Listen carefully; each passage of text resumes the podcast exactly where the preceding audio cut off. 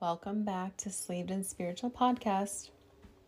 This is the last episode of the 3 episodes that I am doing to kind of give you a glimpse of the program that I'm launching in early 2023 that's going to include human design, coaching, and breathwork. So episode 7 of season 2 was human design. Last week's episode was breathwork, and this episode is coaching. So I coached someone who is anonymous, and it is kind of a big deal for me to, I have their permission, obviously, but it's a kind of a big deal for me. It's very vulnerable to be able to show my coaching style and kind of listening to it back. I wanted to be like, oh, I would change this, or oh, I would change this, because we're all our worst critics. And I'm not going to do that. I'm not going to go like re-record a session because there's things that I would change. And normally there would be more than one session, and but I wanted to just give a glimpse of what a coaching session with me can kind of look like, especially because for those who have never had coaching before, it is different than talk therapy. So I wanted to kind of give a glimpse into, 1, what coaching is, and 2, what my style of coaching can be. So in this program, the name is pending, in this program that's coming out, it's going to have the opportunity for one-on-one coaching, but there will be monthly group coaching calls. So you can have the opportunity to send in a question anonymously, or you can be on the live and you can not have your camera on or whatever, and it can still be anonymous, and you can get coaching that way. But I wanted the program to be like an easy, self-paced, digestible way for you to learn more about yourself with human design, integrate it with breath work, and if stuff comes up for you that you want some guidance on, that's would be where the coaching comes through. So that is the program that's going to be coming out. I just need to like iron out the details and stuff, but this specific coaching session with my client she's about to become a new mom, and she wants to make sure that she does not lose herself in the mom identity. And although being a mom is a specific role, this episode is not just for people who are moms, not just for pregnant people, not just for women.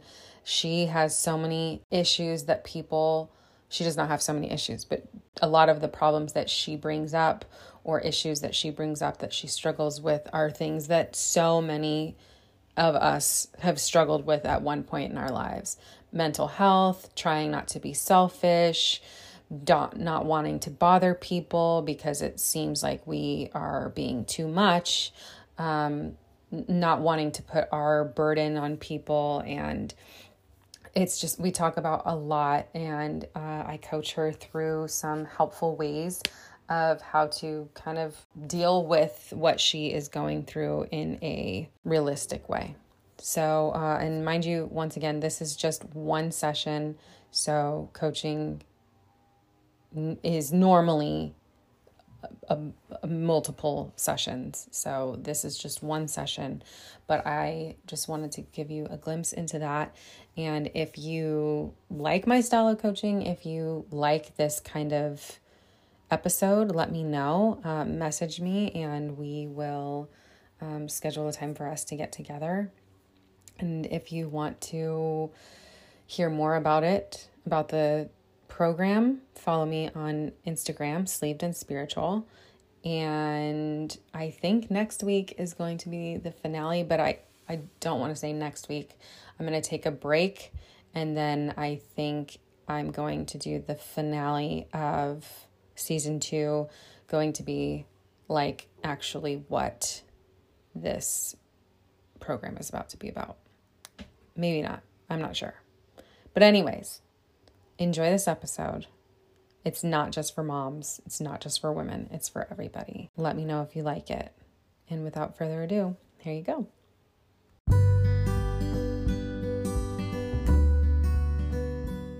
Hello and welcome to Sleeved and Spiritual Podcast. I'm your host, Cecily Searles. This podcast is all about the relatable journey with me. I will be talking about everything from having gastric sleeve surgery to spirituality to being a mom and everything in between. Follow along for some fun, vulnerability, and hopefully some inspiration and information you never knew you needed. Let's get started. Okay, well, thank you so much for doing this, first of all. You are somebody that has done some of my breath work before, so you kind of know what breath work entails, but you've never done coaching. Have you ever had any coaching before? No, I do therapy. Okay. But it's different. I've done the breath work. I've done working on myself and journaling, but never a coaching session. So this is my first time. Okay, perfect. Do you know what the difference is between coaching and therapy?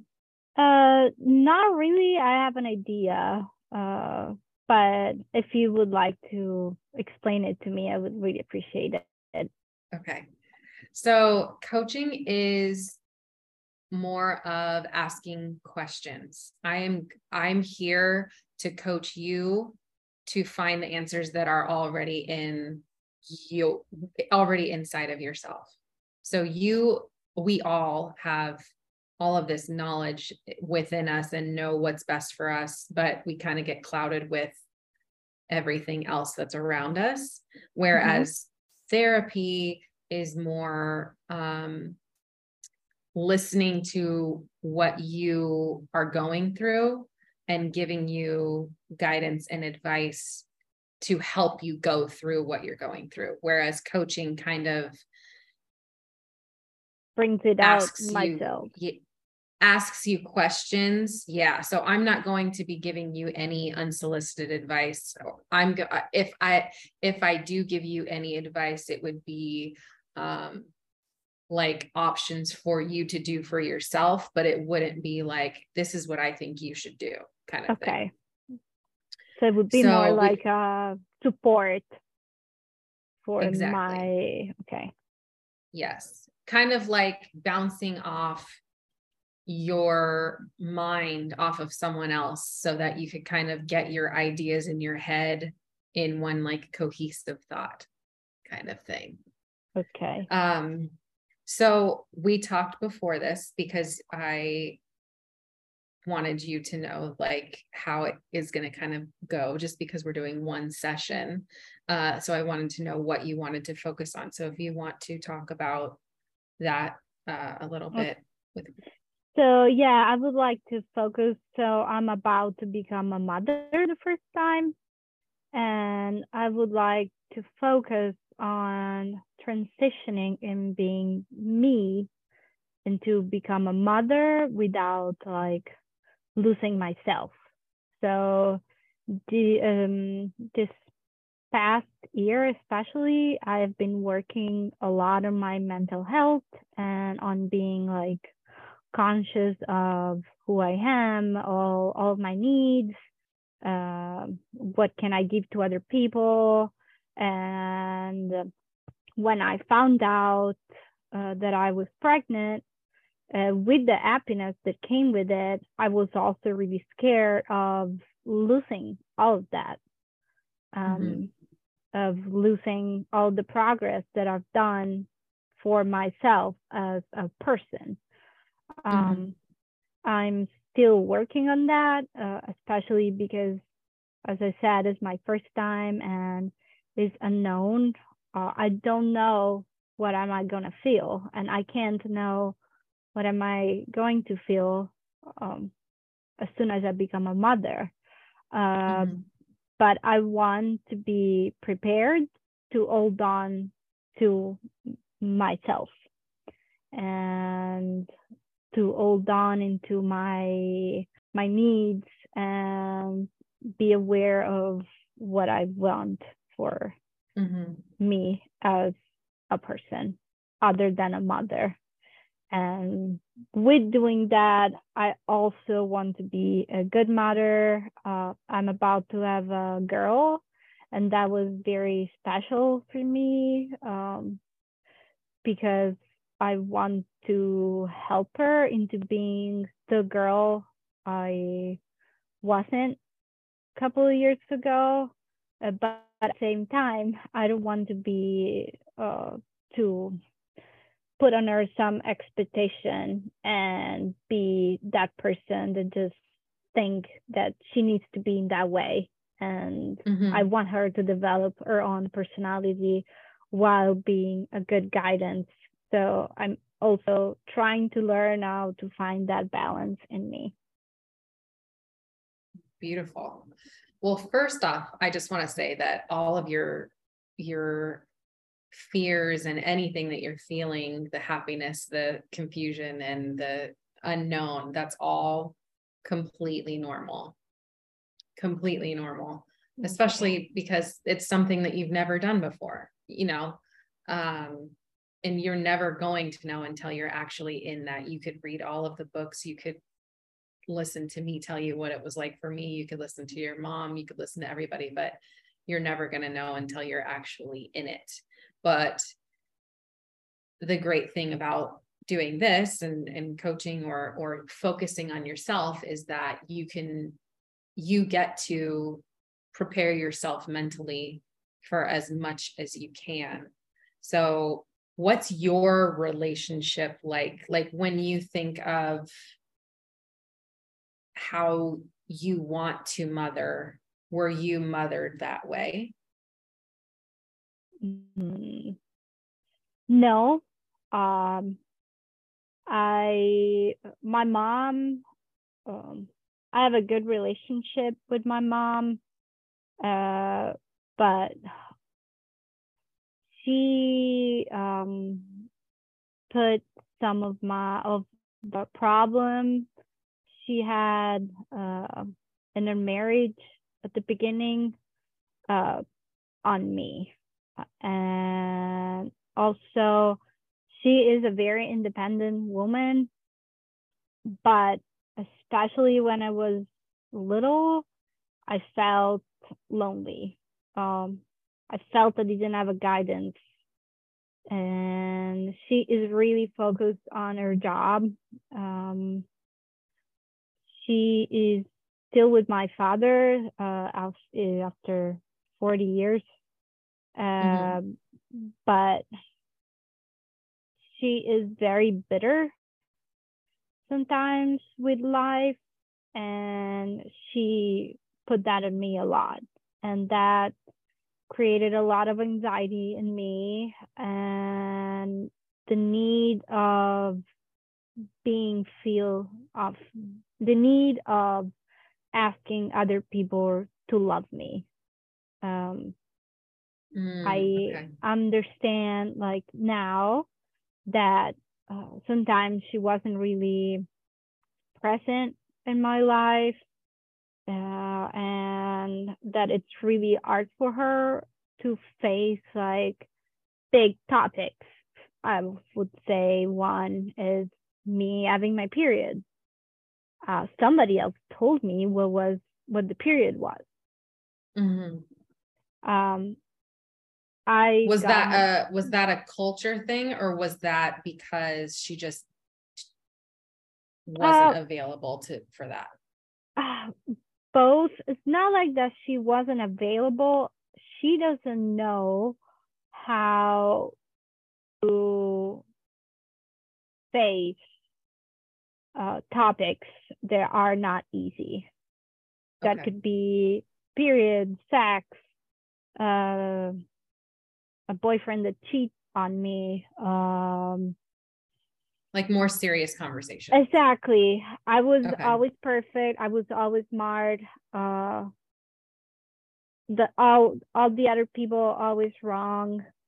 But at the same time, when I needed to just talk or to like know the reality of the facts, she wasn't able to. And she is still not able to do that, even if I'm older now. Okay. And are you an only child? No, you have a sister, right? I have a sister, yeah. And I would say this kind of parenting is worse on my sister than on me, and I'm the oldest sister. Okay. So, yeah. You're gonna see me writing. I'm just taking notes. So I'm not, like, no, absolutely. Texting anybody. I'm taking notes with you. Okay. I'm expecting you to take some notes. Okay, so. How is your relationship with your dad? We are very close. I could tell I'm his favorite. It's not nice to say, but you could see I am the favorite child. I look like his mom a lot. So he was very close with his mom. But he's a person, again, that he's very, very sensitive. And I'm happy to have him as a dad because I'm used to see a man cry or a man saying, I'm tired, which is, especially for like the age that my dad is, it's not like usual. It's not like the tough man. But he can't, again, he can't face difficult topics with me, like death, for example, or he can't tell me I disappoint him. Or one of the worst things that I remember, I had a friend that lived in another part of my country. And so I would just see her during summer, and I didn't see her for a couple of summers, and she wouldn't answer me. And she was dead. And I didn't know for 2 years. And she was found dead in an hotel bathroom. And nobody knows how she died. But my parents knew, and no one told me for years. And I kept telling them why this person is not texting, because they knew her family. Why, I don't know. And then somebody came to visit, and I was like, oh, you were that girlfriend. I'm so sorry. I was like, why you're sorry? And my dad was like in the back, like doing gesture to just shut up. It still hurts me. Same for like when my grandpa died, I didn't know for an entire day. And my dad couldn't tell me. And when I got home from school, I was like, but where is mom? I've been calling her. My mom worked.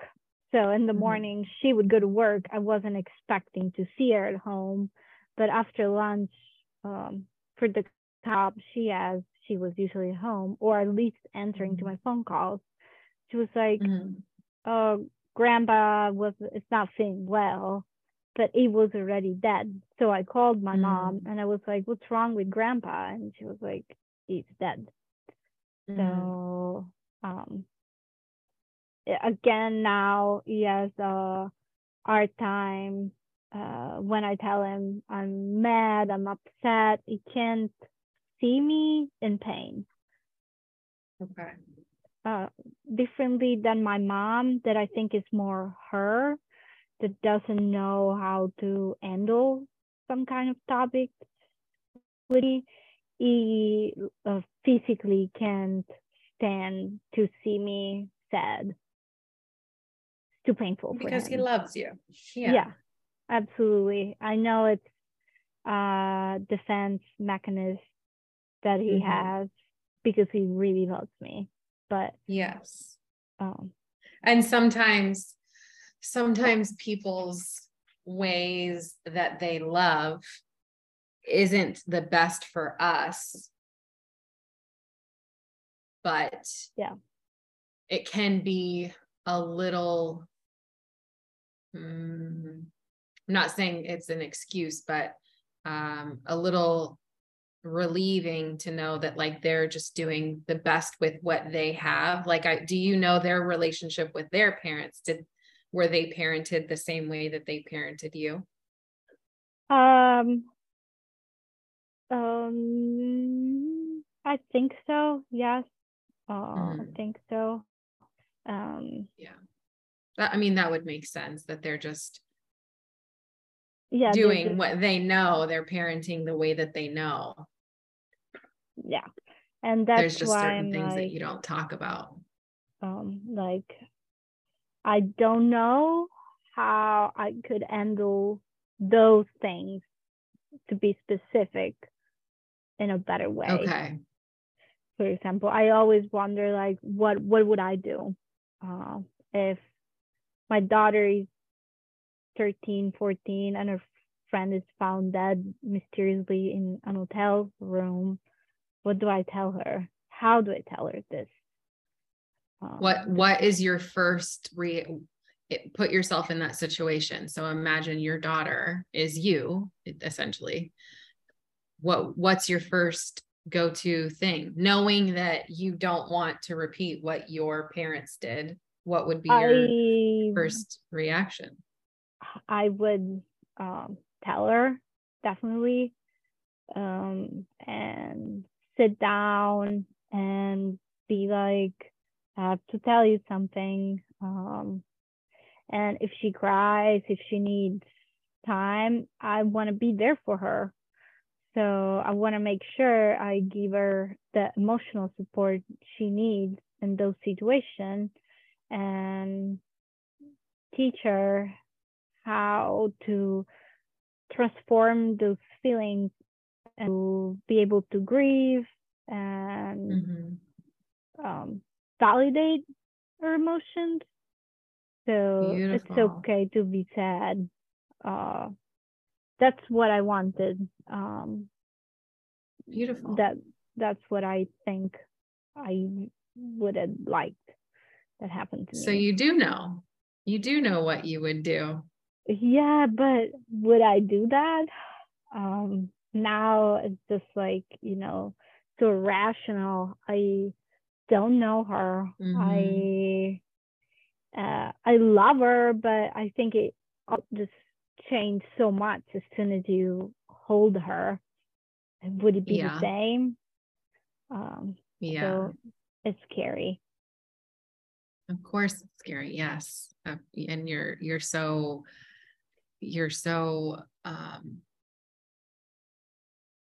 like valid in thinking it's scary. It is fucking scary. You're bringing a human into the world, Yeah.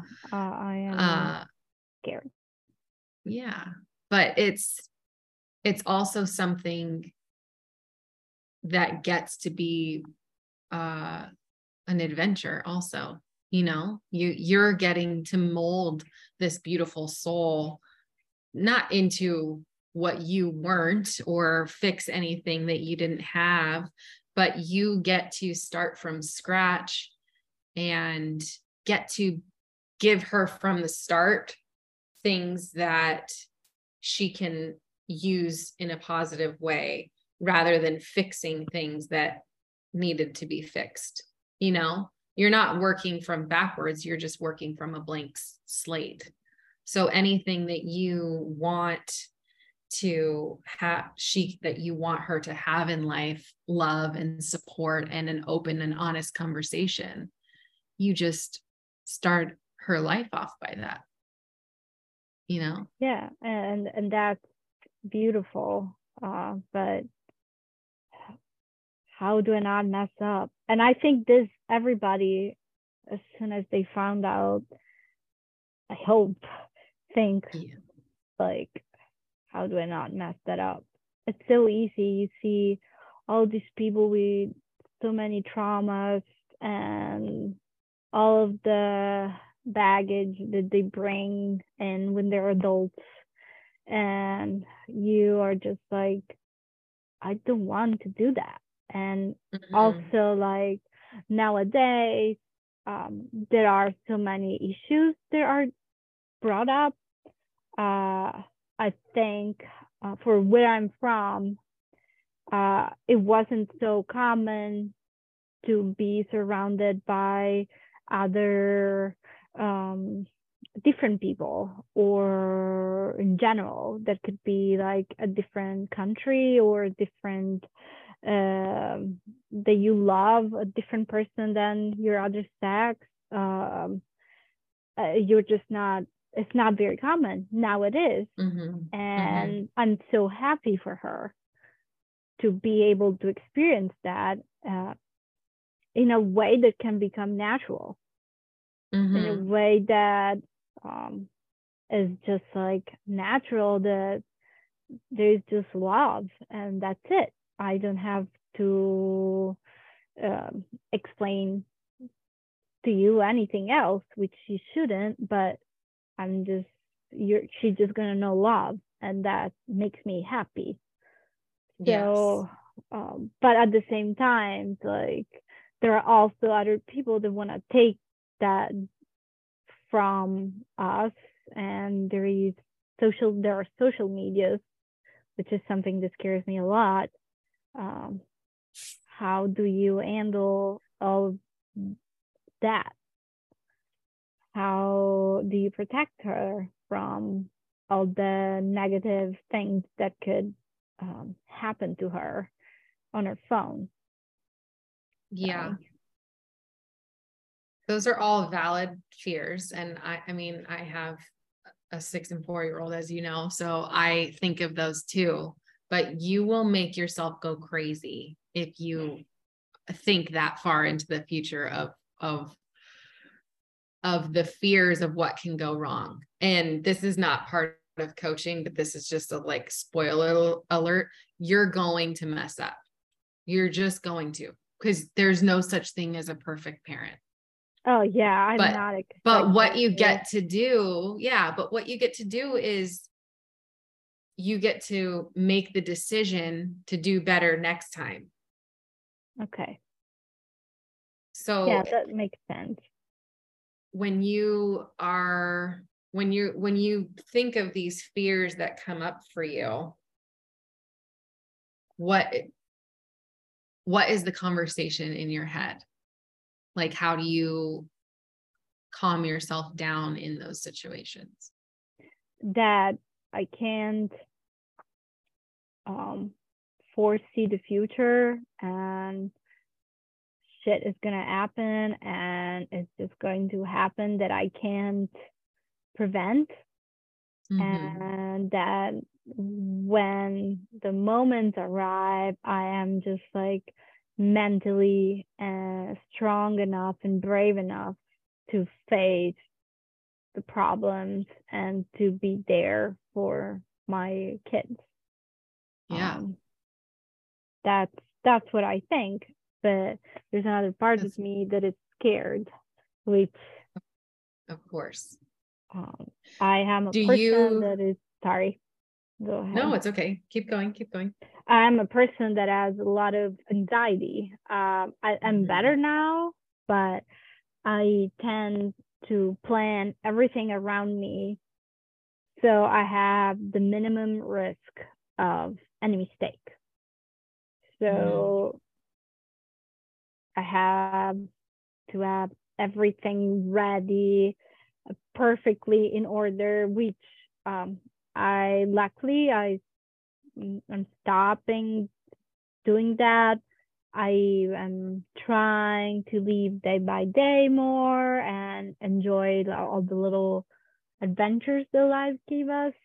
But so at the same time, I'm also trying to take be better, handle my anxiety and not transfer it to my future kid. Mm-hmm. Because I know, for example, I'm anxious because my mom is really anxious. My dad is really mm-hmm. anxious too. So I've grown up in that atmosphere. And that's how I know to handle things.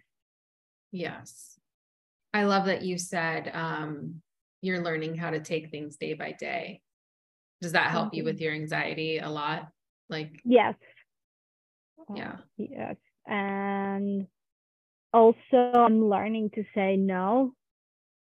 It was so hard for me to say no for the longest time. Mm-hmm. So hard to setting my boundaries. And that is why I don't want to go back there. And mm-hmm. I'm scared that becoming a mom will like bring that anxiety back and made me what I was again. And I don't want to go back there. So it's scary. Of course. So you have the tools to help you with your anxiety right now, and you're doing better with putting yourself first and your mental health first. And that's beautiful. And you feel supported in your marriage. Oh yeah, absolutely. Okay. My husband, it has been great. He listens to me. He is very present in my life. I feel free to tell him everything that goes through my head, even if I know it's like dumb. Like I'm scared that this stupid thing is going to happen. I am just happy I can just say it. And like, if I say it out loud, I hear it myself and I like my brain processes it like, okay, this is dumb. Why are you even thinking about that? So it's nice. I have that relationship with him. That's good. I really appreciate what we have. Good. So you have the support of your husband. You have the support of yourself. There's going to be a time, obviously, because you are bringing this new human and they're going to be completely dependent on you. Yeah. For a good amount of time at the very beginning. I was just going to say, do you feel like, obviously, maybe not at the very, very beginning, but even at the beginning, do you feel like you're able to ask the people around you for help? Oh, yes. Yes and no, though. My mom works.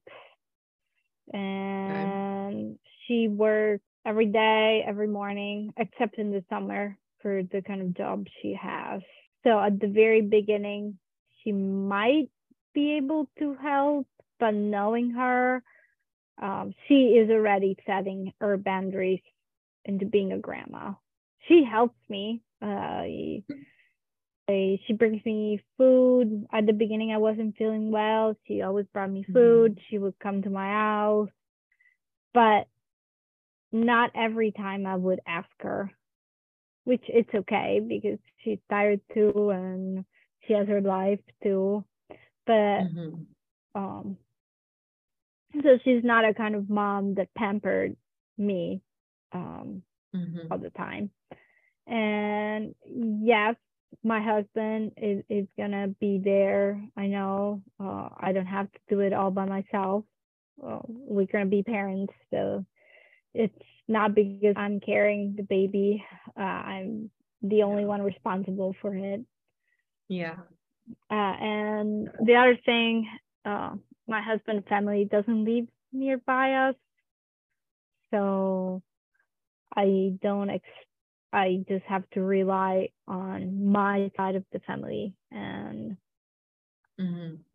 my best friend is having a baby 2 months after me, so she's gonna take care of her baby.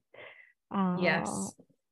So I feel like at the very beginning, it'll be me and Adam and my parents. Not like constantly though. Yeah. I mean, that's very typical. Yeah. But in those moments, the things that help you with your anxiety, becoming present and grounding yourself and taking time, even just to breathe for 5 minutes. Do you think that those are things that you could do in the moments that you're feeling overwhelmed to kind of keep you sane a little bit, to keep you back into yourself where you feel like you're not losing yourself? I don't know. And that what scares me. I don't know. If I'm going to be able to just trust other people and be like, okay, I'm going to leave the baby to you and I'm just going to sleep. I don't know if I'm just going to be able to for how I am. It's hard for me to delegate, would you say that? Mm-hmm. Yeah. Other people of my responsibilities. What would happen if you ended up not delegating? I would just be like a mess. Probably. It would just be a mess. Just yeah. Do you crazy. Think that? Yeah. Do you think that's sustainable? No.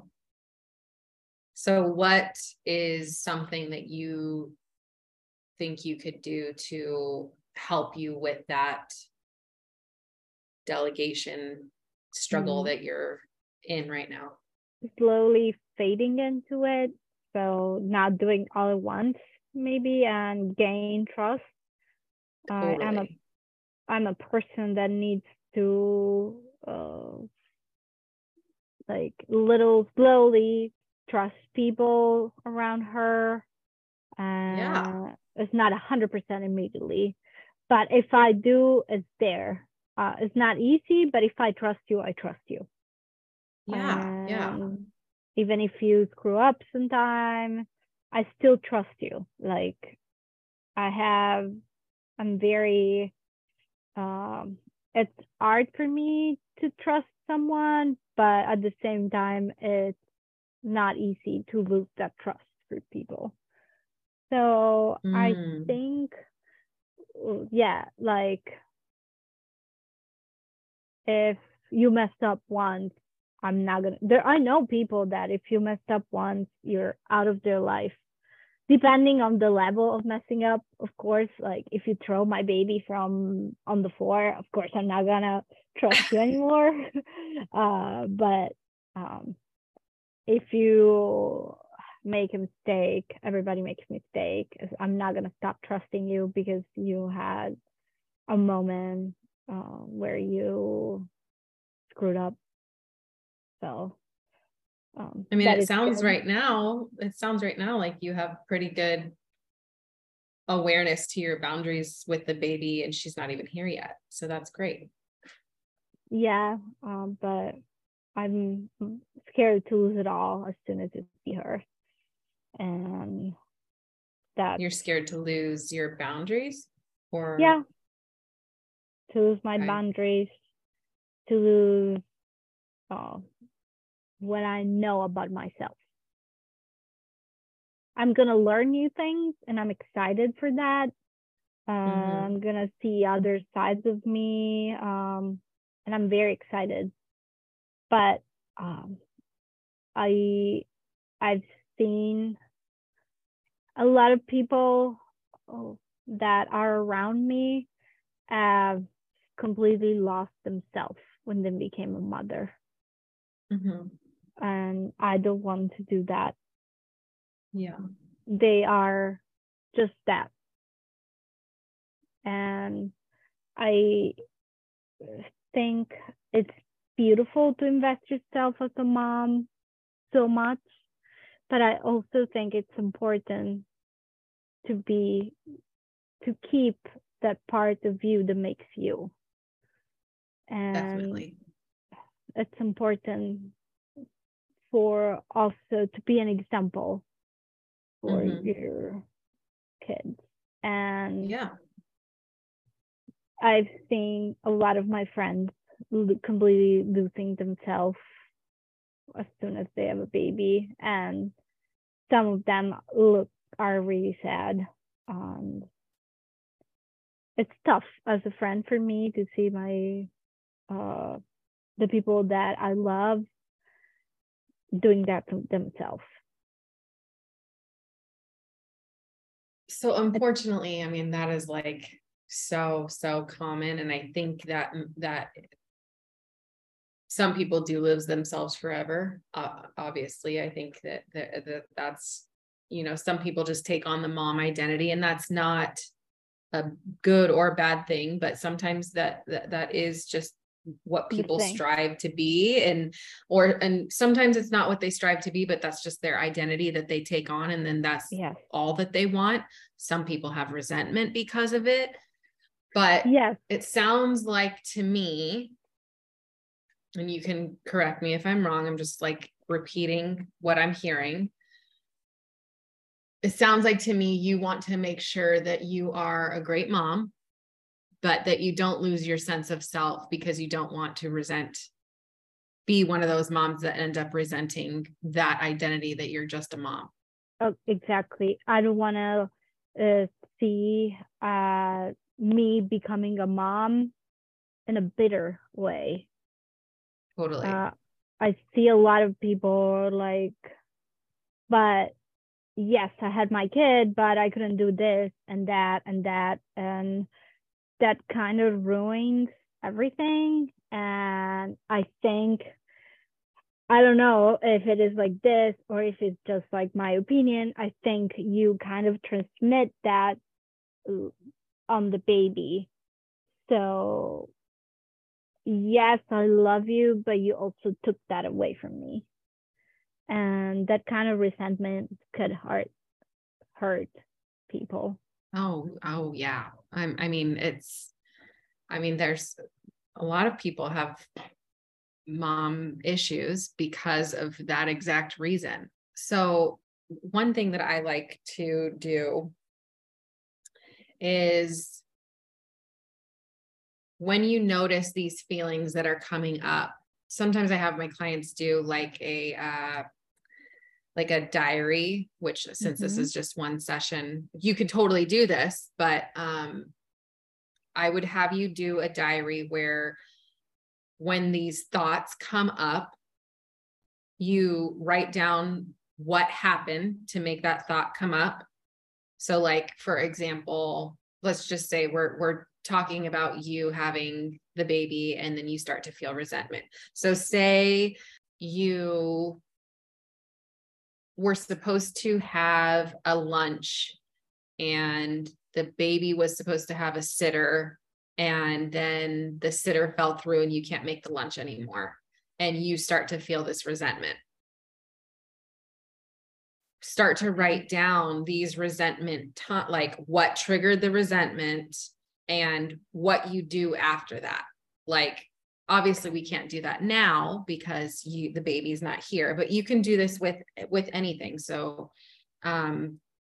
if you're feeling anger and that is like a common theme in you, like what triggered the anger and what do you do after the anger?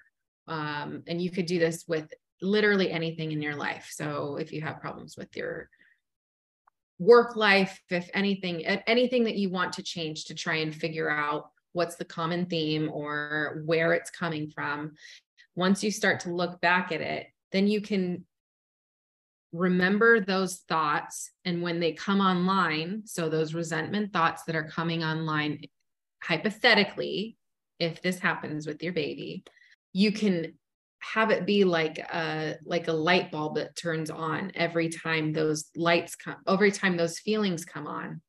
So immediately, like, oh fuck, I'm feeling resentment right now towards my baby. I don't want her to feel that from me, so I'm going to do this instead. Okay.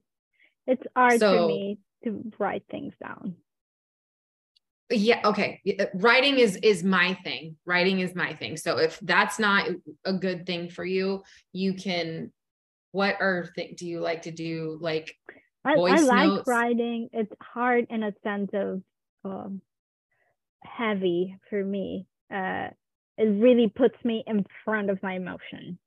And so I should learn to do that, because I've learned that going out of my comfort zone, especially in these cases where I need to bring something up in me and to just face it, it helps.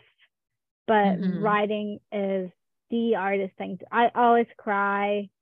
I always face something, and it's scary. So I'll have to, but I want to learn how to be able to manage that and be like, yes, I'm going to feel like crap, but I need this to feel better. Do you think that crying is a bad thing? No. Okay. Sometimes I know, like, I need to cry. Yeah. I mean, and you just said it. So you know that sometimes you have to feel the really ugly stuff to get on the other side of it. Right. So, yeah. And you don't have to do anything that you don't want to do, but, writing down or using a voice note in your phone, or, I mean, I recommend for you to do the writing down only because you just said it was hard for you. And you know that it's good for you on the other side. That's the only reason why I think that that would be a good idea. But you can come up with a system for yourself and figure out. I think writing, it's perfect. Yeah. And, okay. For example, last year for my birthday, I gave myself as a present a breathwork session with you, and that was great. Because it was out of my comfort zone with people that I don't know.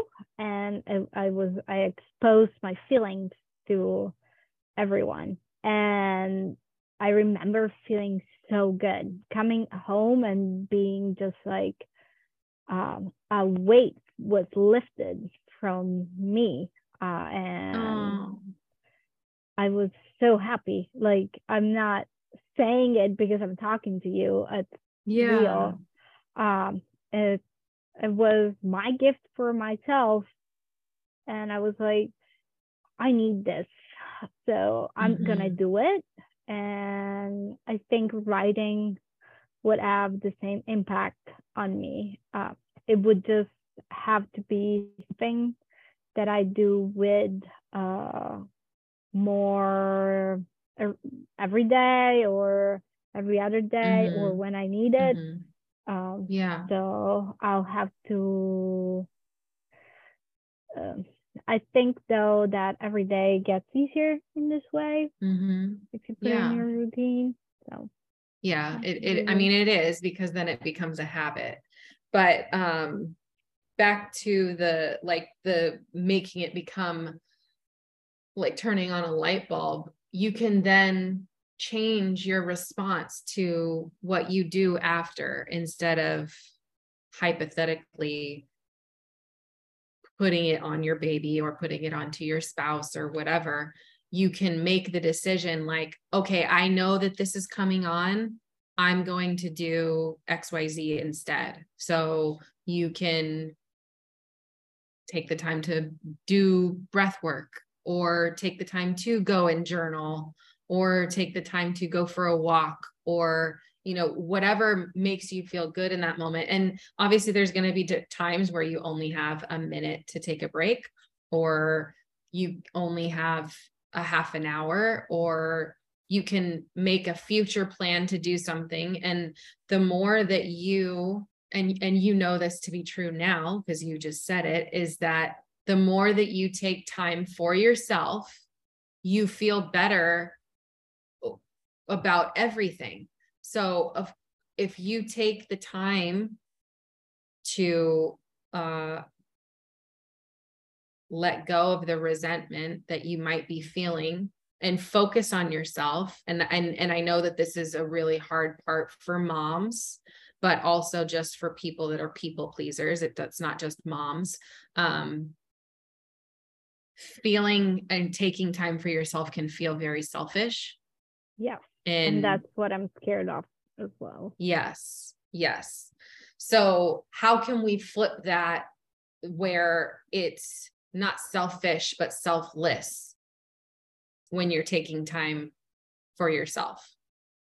Well, I think I will have to see it that I'm also helping the baby in this way by being a better mom and taking care of my mental health. I'll just have to see that this is also an important part of being a mom, and be aware of when I'm tired, when I'm sad, when I feel resentment, and just understand that that is something that I need to do for the baby and for my family in general. Beautiful. Yeah. Yeah. Because then, I mean, she's not going to be a baby forever. She's going to grow up seeing, yeah. Oh, well, mom is taking time for herself. And maybe she sees you get mad one day. And then when you apologize for getting mad, and then you tell her later on, like, I just needed a break. And then you take that break. She sees that you did what you knew that you needed to do to counteract whatever it was. And then your spouse sees you taking those steps, and everything kind of follows suits with how you are. You have to put on your mask before you put on others, because if you're not, everybody else around suffers. And a lot of people see that as selfish, and it's actually the biggest selfless thing that you could do. Obviously there's ways of being selfish, or else it wouldn't be a word, a thing, but yeah. Taking care of your mental health is never selfish. Yeah. And I think, I know that now, because I am like, I have to take care of me mostly. Mm-hmm. My family, yes, but my husband is an adult and he can take care of himself. So I'm like, how do I make that happen when I also have to take care of another soul, another human being? Mm-hmm. Am I going to be able to just do that? Am I going to feel like I'm a bad mother? Am I going to be a bad mother? Where do I know the limit of taking time and become selfish? Would I be able to understand that? So all of these things go through my head, and I know I'm not the only one. I know a lot of people struggle with that, and that's why a lot of people tend to just focus on being just a mom, because it seems in like the common and most easy thing to do, even if it's not easy at all. It's actually really hard. Yeah. So everything has to have balance, right? So there's going to be times where maybe you do need, or it could benefit you to take care of yourself in that moment, but you need to take care of the baby first. I'm not going to lie to you. There's going to be times that happens, but there's also going to be times where because you are self-aware enough where you know when it's coming to, I don't want to say do or die moment, but it's coming to the point where you are going to have a breakdown. Yeah, I know that's going to happen. And when you start to have glimpses of that coming up, use those as trigger points in your head to say, hey, husband, I need a break, or hey, friend, I need a break, or hey, Mom, I know that you don't really do this, but this is a do or die moment. I really need this. And, you know, there are people that don't find balance, but you just being in this conversation and these fears that you're having, I can tell you already that you're going to find that balance, because you are asking to find that balance. I hope so. You will find it. You will find it. I'm going to do everything possible to do it, just because I've seen that it doesn't work in the other way. It just doesn't work for no one. It doesn't work for the mom. It doesn't work for the dad. It doesn't work for the child. Exactly. And I don't want that to happen to my family. Yes. And I just want to hope that the people around me tell me if I need a break, and I don't see it. I am not a person that get offended if you tell me, hey, you are crazy right now, go to bed. How would it feel to tell the people around you, to tell you the people that are closest to you up front before you even have the baby, and say, hey, I really need you to tell me this? I do. I already did with my closest friends, for other things. Like I go to the pool. That's what I like to do for sport. And I've seen mom like showering 10 years old kids, and just one mom was like holding the baby and taking the baby. No, it was 10, the kid, and dressing him up. And it was like in the girl locker room. So there was this naked boy that was as tall as me, in front of all these women. It was super embarrassing for him. And I told my friend, like, hey, if I'm ever that mother, please tell me if that happens. Okay. Like, if I am being too much, tell me. I always said that, even before I was pregnant. But for the anxiety and for the keeping yourself in a healthy mind state, have you told the people around you, especially as it's coming soon? That way it could just be maybe like a recheck-in, because the other ones are kind of very, very hypothetical, right? Whereas this one, like, if someone needs to see you and take care of you, maybe that could give them permission to be like, hey, can I help you? No, I haven't told them. I haven't,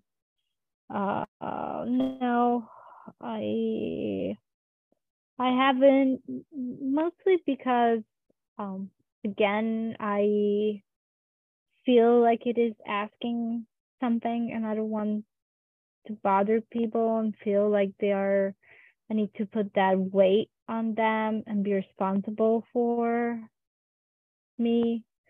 Again, like my best friend is far away. My sister is far away.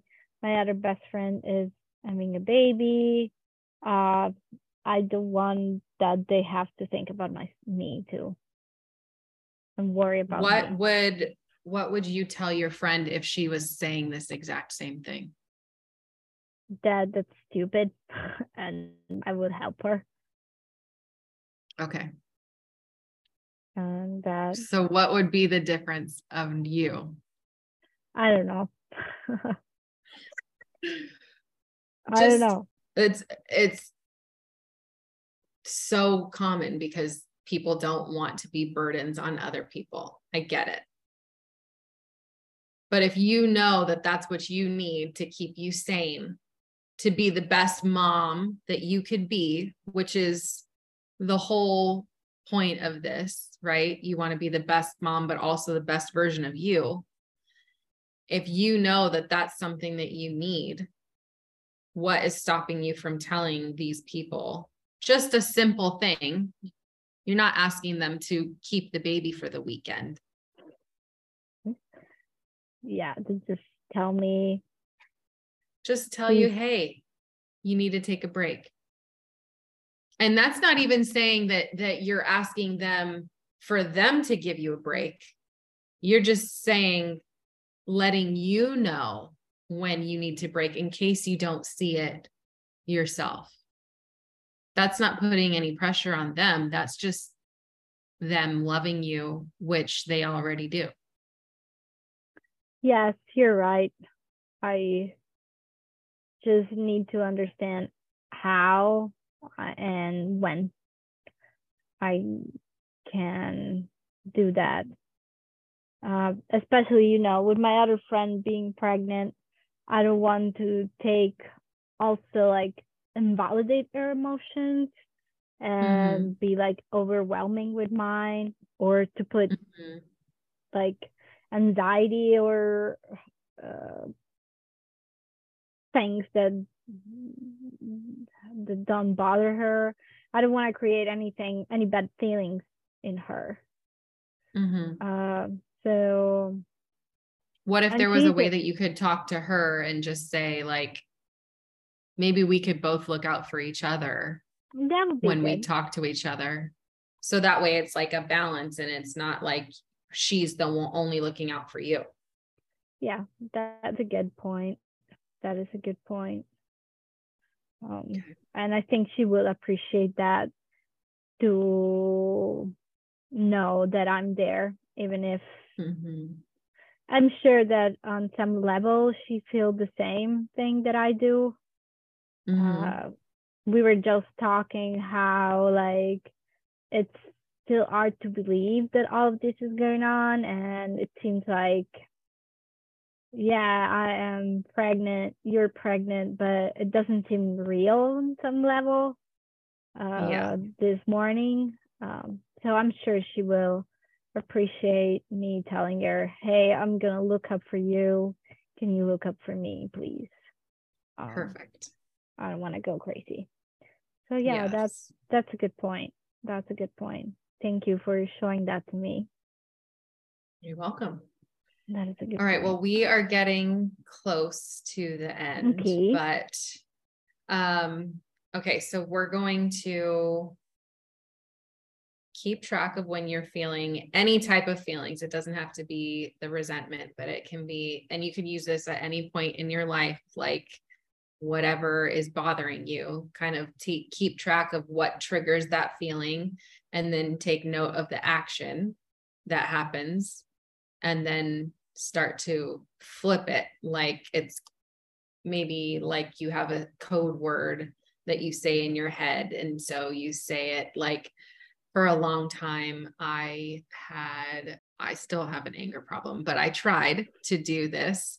And it worked for a little bit on a certain issue where I would get angry about this one thing, and I would have to start to say rainbow in my head when I would feel this, and switch how I reacted to it. So that's what I mean by coming up with a code word, so that your mind automatically is you're cutting off this action. You're making the conscious decision to do something else. So you have that. And then you're going to ask all the people that love you to look out for you when you need a break. Yes. Does all of that sound doable? Yes. And that, again, as I said previously, when I trust someone, I trust them. So putting my mental health in their hands on some sort, it makes me feel less anxious about the future. So that's to know that I have other people that can look after me, it's important. Yeah. Well, thank you so much for doing this. I hope thank you for having me. You I hope that this helped you a little bit. Absolutely.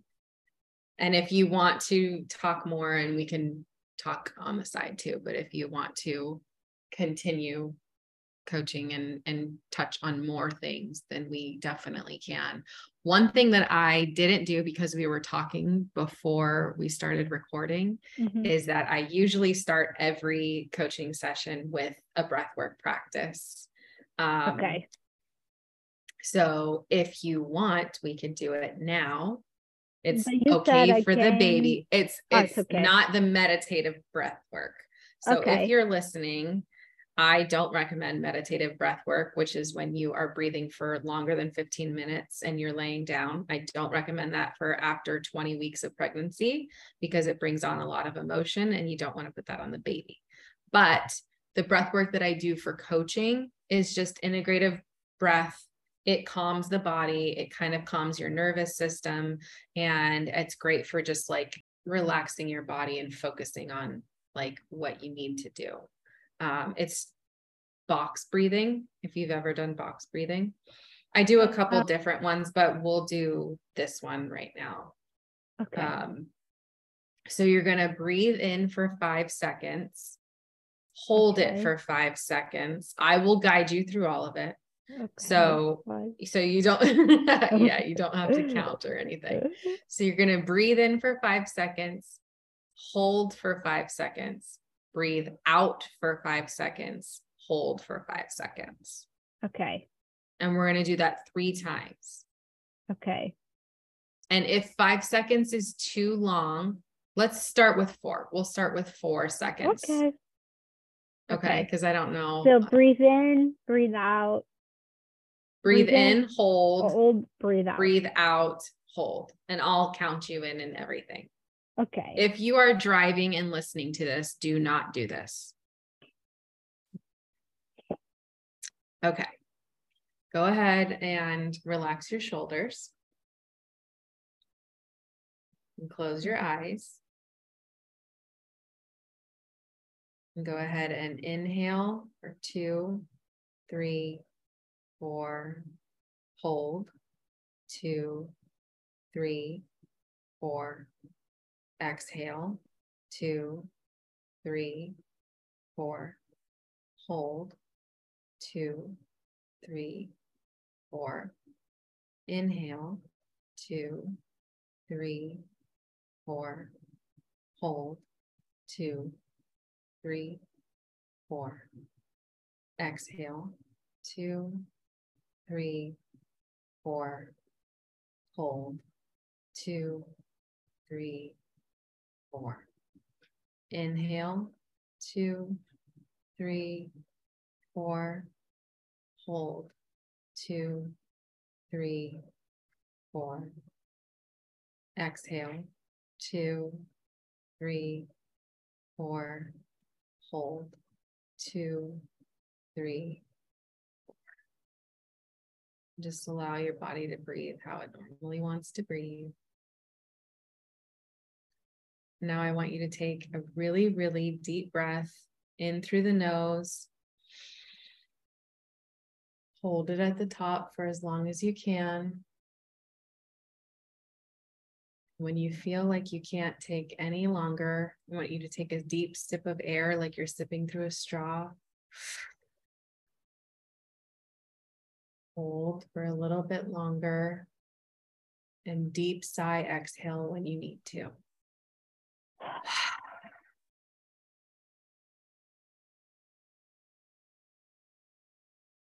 How do you feel? Good. Good. Very relaxed. Yeah. Good. If you want to, you can do that anytime you want. And you can go like how you did it for 4, you could do it 6, 7, 8. I've gotten up to 8.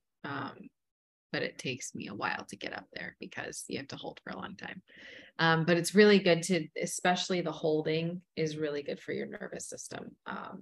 So I like to do some breathwork practice of some sort before we start coaching. And I'm sorry that we did not do that, but that's okay. It was great to do it now because it helped me with like dealing with what we talked about too. Okay, good. Nice. Well, thank you so much. I am so appreciative of you. I hope you feel a little bit better. Yes, thank you. It was nice to be able to say all the things out loud and to be heard mostly. You are definitely heard and you are definitely supported. Thank you.